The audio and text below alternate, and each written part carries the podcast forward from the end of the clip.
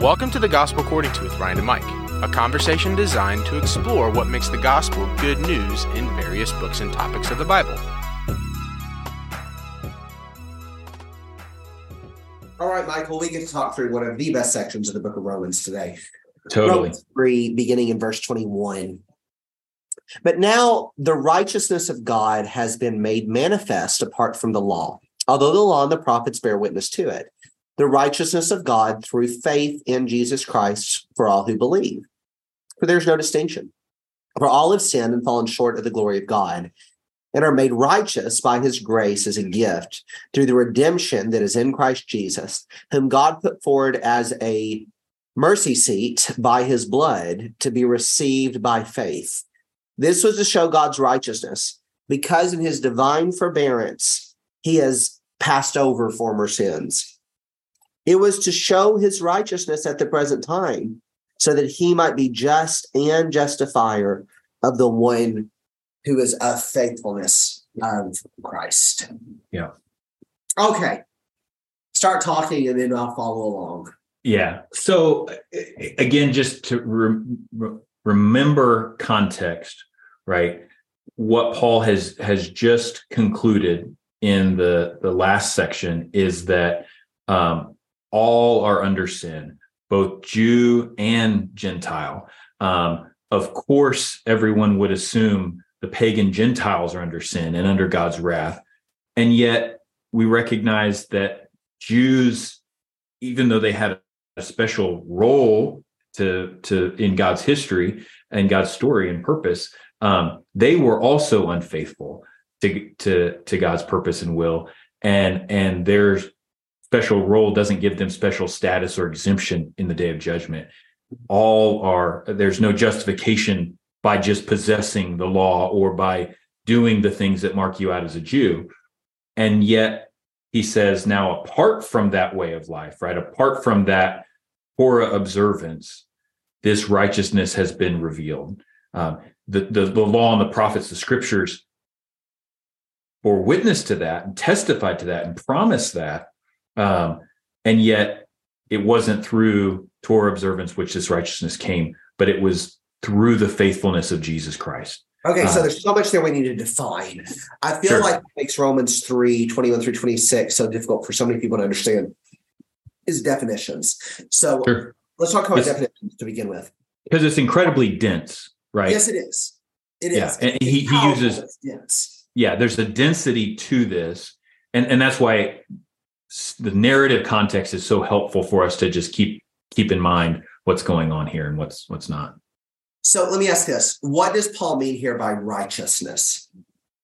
yeah the the right making work of god right? As we we talked about that in in i think previous episodes but but god's work to make things right. And that includes um condemning sin but it also includes forgiving sin right? All of that is under god's right making work I'm going to use a different word, redeeming from sin, I would even say. Sure. Um, so yeah l- let me ask this Was the Torah able to reveal God's righteousness over the power of sin? in the in the verb form of like actually making things right no right Right. What then Yeah. did it do? It pointed to and it, it gave promises and told a story about the fact that god will do this and pointed to the way the way in which he would do it. But the the documents themselves and possession of the documents um doesn't actually do that right? Doesn't doesn't change the, the sin problem deal with the sin problem. So when you look at Romans 3:21, I feel like this is a verse that I read anytime I teach from the Old Testament. It's it, you have to understand both things that Paul's saying to get the, the Old Testament right. Yeah. While the Old Testament did not reveal God's righteousness over sin, it did bear witness to God's righteousness that was coming. and and it might be helpful to either of those, you're going to dilapidate Genesis to Malachi. Yeah, and would you say that reveal here doesn't mean reveal maybe in the way we think of like the scripture as revealing things, right? Telling us things or or, or whatever, but it has to do with like bringing to pass, right? Like th- that revelation has more to do with with that. So Like I- accom- accomplish accomplishing You're making it's accomplishing that. Yeah, yeah, you're making me define my definitions. Uh, by, by by reveal, I'm talking about someone understand this language, a speech act. yeah yeah a sure speech act. It's not Yeah. just a word that is telling information, but it's Exactly. a word that's actually doing something. Because if we if we if we just had in in terms of telling then we'd say yeah the scriptures reveal that but in terms of like bringing it to pass accomplishing it that that that did not happen Right. So I mean, let's let's just get practical with this. Did the Torah revealed at Sinai defeat sin? not at all Did David defeat the power of sin? he was defeated by it on multiple occasions yeah Right? Was even Elijah able to overpower sin? yeah not at all No. Like, but in each of those narratives, what's still given to us? A witness. Mhm. There's a witness that, yeah, God's power is going to come to do this. And now, how has God's power to overcome sin, his righteousness, how has it been revealed? The righteousness of God. I'm just doing my own translation here. Yeah. The righteousness of God through the faithfulness of Christ for all who are of faith. yeah absolutely The righteousness of God has not been revealed in Torah or Elijah or David. It was the faithfulness of Jesus Christ Yeah. that has brought about the full power of God's righteousness. So he's going to explain how this comes about in a second. But then he notes, well, this is his conclusion there is no distinction. For all have sinned and fallen short of the glory of God. There's no distinction between fellow descendants. between jew and gentile Yeah, it doesn't matter. All have sinned and are short of the glory of God, but are made righteous. I've said this before, but I'll say it again. In Greek, justification and righteousness are the same root word. I'm just preferring righteousness here.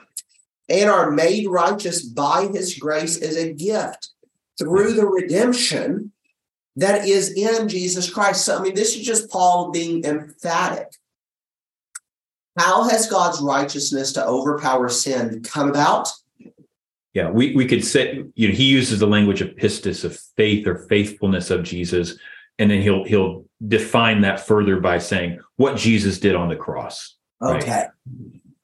Now, Mike, you are you, you know, I mean, you, you know why I'm translating this a certain way. When you look at verse 22, um, great many New Testament scholars, Richard Hays probably more than any others in the last 50 years, have had lots of discussions about what pistis means, et cetera. But I think when you look at verse 22, this is not we who have faith in Jesus have the power to defeat sin. I think that's part, that's the response to it. But I think Yeah. what he's saying is it's the faithfulness of Jesus Christ. Yeah god god makes things right through the faithfulness of jesus christ for all who have faith who respond Yeah. in faith who who give their allegiance to him right Exactly. and right. so so there's a reciprocation of faith right we see his faithfulness trustworthiness he's the one who's worthy of all our allegiance and we give his our, our allegiance in return Absolutely. Absolutely. Because of that, then, the righteousness of God is given as a gift through Jesus Christ. The righteousness of God is given through the faithfulness of Jesus Christ. The righteousness of God is given through the redemption that is in Jesus Christ. But are any of these done by Jewish people? i'm, I'm sorry you said Are any of these accomplished by Jewish people? oh of, of, of accomplished by zero people except the Okay. second adam Well, don't, don't, don't, don't, get me to don't get me to the punchline yet. Don't beat me yet. okay sorry Are any of these accomplished by Gentile people? yeah of course not Who's it accomplished by?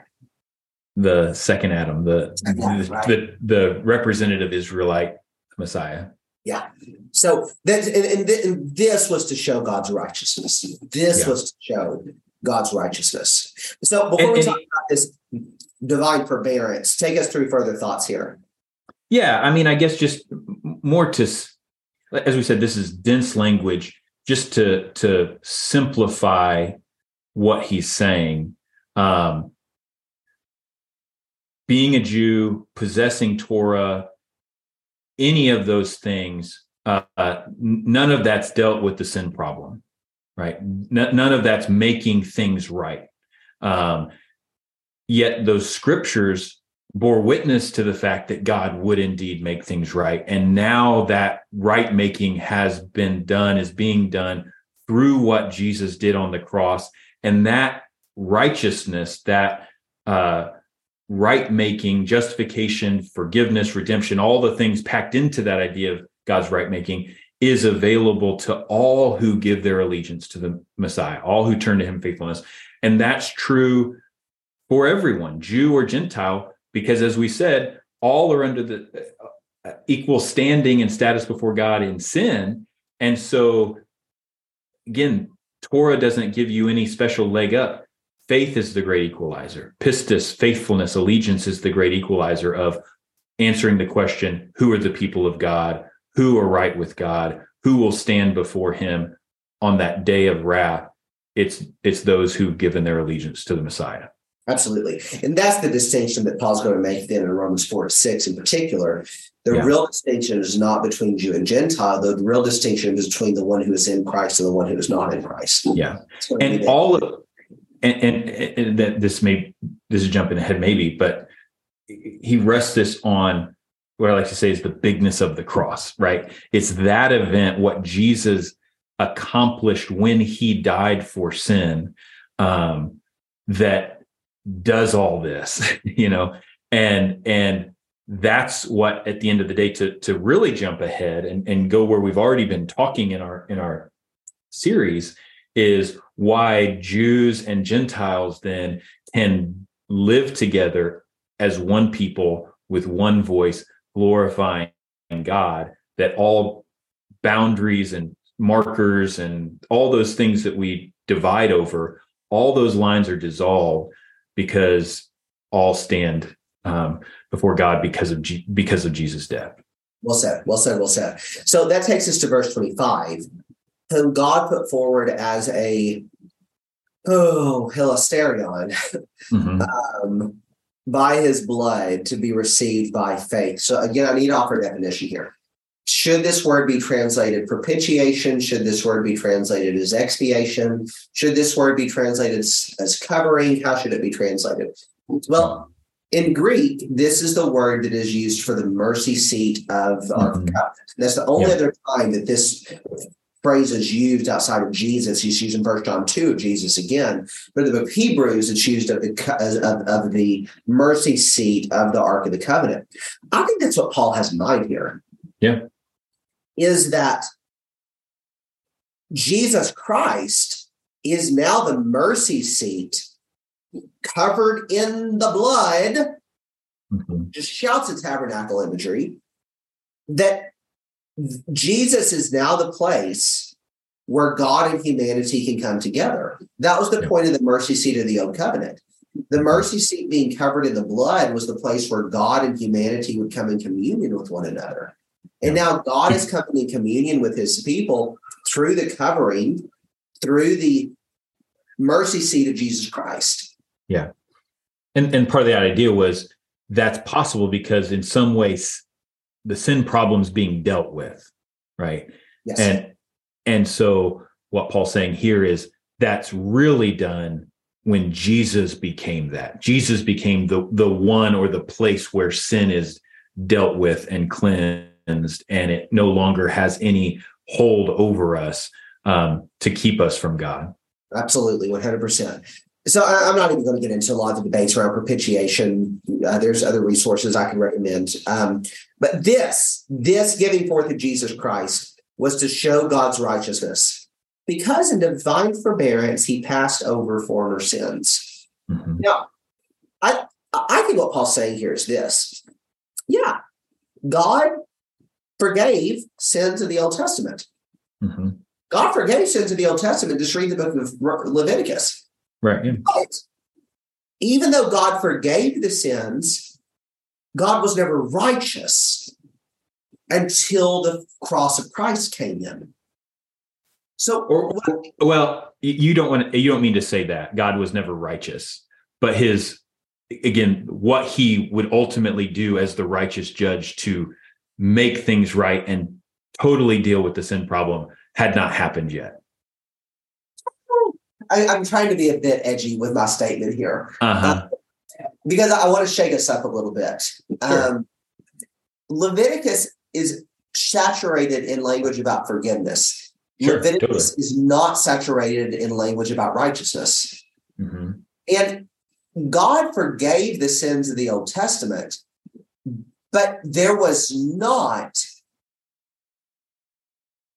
satisfactory, to use Anselmian language, there was not satisfactory um, value Totally. given to that Yeah. forgiveness until the Yeah. righteousness of Christ is given.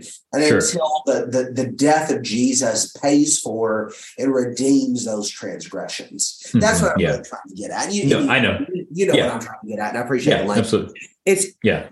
and, and, and the reason I'm saying this is forgiveness without the death of Jesus Christ is unrighteous. Sure.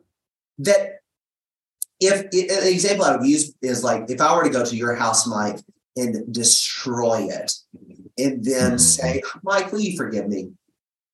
If you were to just wipe it clean, the house is still broken. There still has to be payment made for that destruction. Yeah. Likewise, in the Old Testament, God forgave them for their sins, but sin, capital S sin, was never dealt with until hmm. the death of Jesus Christ. And that's when the full weight of God's power was going to fall upon God. It's going to fall upon sin. Yeah. And that's why and, and that's why his right making is so full and you not just you, you it's more than just black and white retribution, right? You have that that's where you get restorative justice, restorative righteousness. Yeah, because he's he's gone deeper than just the external behaviors to the the slave master of sin itself to render sin powerless um, and and therefore even the sinners can then be justified. And only once sin is shown as powerless through the faithfulness of Christ is then the full righteousness of God revealed. Now, what I just said is theologically weighty, so let me repeat it, but it's only when sin is shown as powerless through the faithfulness of Christ is the righteousness of God revealed. And so that's where the Levitical system was a good system, but it was a flawed system. It, it was an imperfect system. I'm going to say that it's Yeah. imperfect because well yeah have the faithfulness of God's own son in it. yeah yeah exactly yeah it was it was doing what it needed to do at the time to stand in contrast to the paganism that surrounded israel um, but it was never designed to ultimately deal with the sin problem Totally. And so when you get to verse 26, it was to show God's righteousness at the present time. Now that's an interesting phrase in the book of Romans. The the the, the changing of the the eons, uh, the, the present time, Jesus Christ, the new age that has come. Yeah. So that he might be, this is my own translation, righteous and the one who makes righteous, the one who is of faith in Jesus. Yeah. Um, verse 26 is sometimes meant to be like, oh yeah, God both punishes and also makes righteous. I have no idea how that understanding of that verse comes about because that is so foreign to the Greek. But yeah rather, it's what he's saying is that the death of Jesus Christ has revealed God's own righteousness under the new age. And so God is both righteous, but he's also the righteous maker.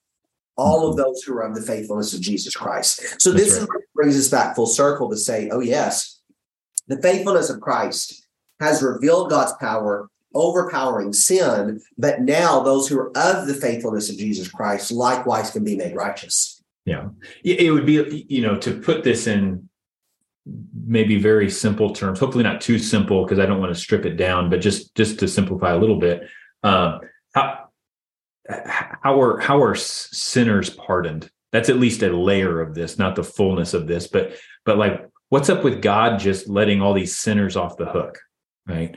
Um, that that's not just at all. That's not righteous at all. Um, oh, well, they they they have the Torah. That that surely did. No, that doesn't deal with the fact that they're still sinners, right? Um, you know, oh, they repented, right? They changed their life. Well, that still doesn't deal with the sin problem, right?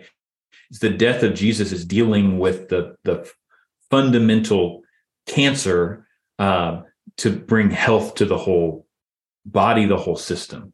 Um, and and and yeah, so again, Jesus deals with that deeper, fuller, overarching problem of sin um, to declare righteous and then open up this new way of life. And so let's let's bring all this to, to, to close. You, you and I were having a discussion between our recordings, Mike, about what Romans 1 to 3 is about. A few years ago, I would have said Romans 3 is about everybody sinned. That's one of the implications of Romans 1 to 3, but that's not what it's really about. I think Romans 1 to 3 is all about the revelation of God. Mm-hmm. It's the revelation of God's righteousness, the revelation of God's faithfulness, the revelation of God's wrath, the revelation to Jews, the revelation to Gentiles, the revelation to all people.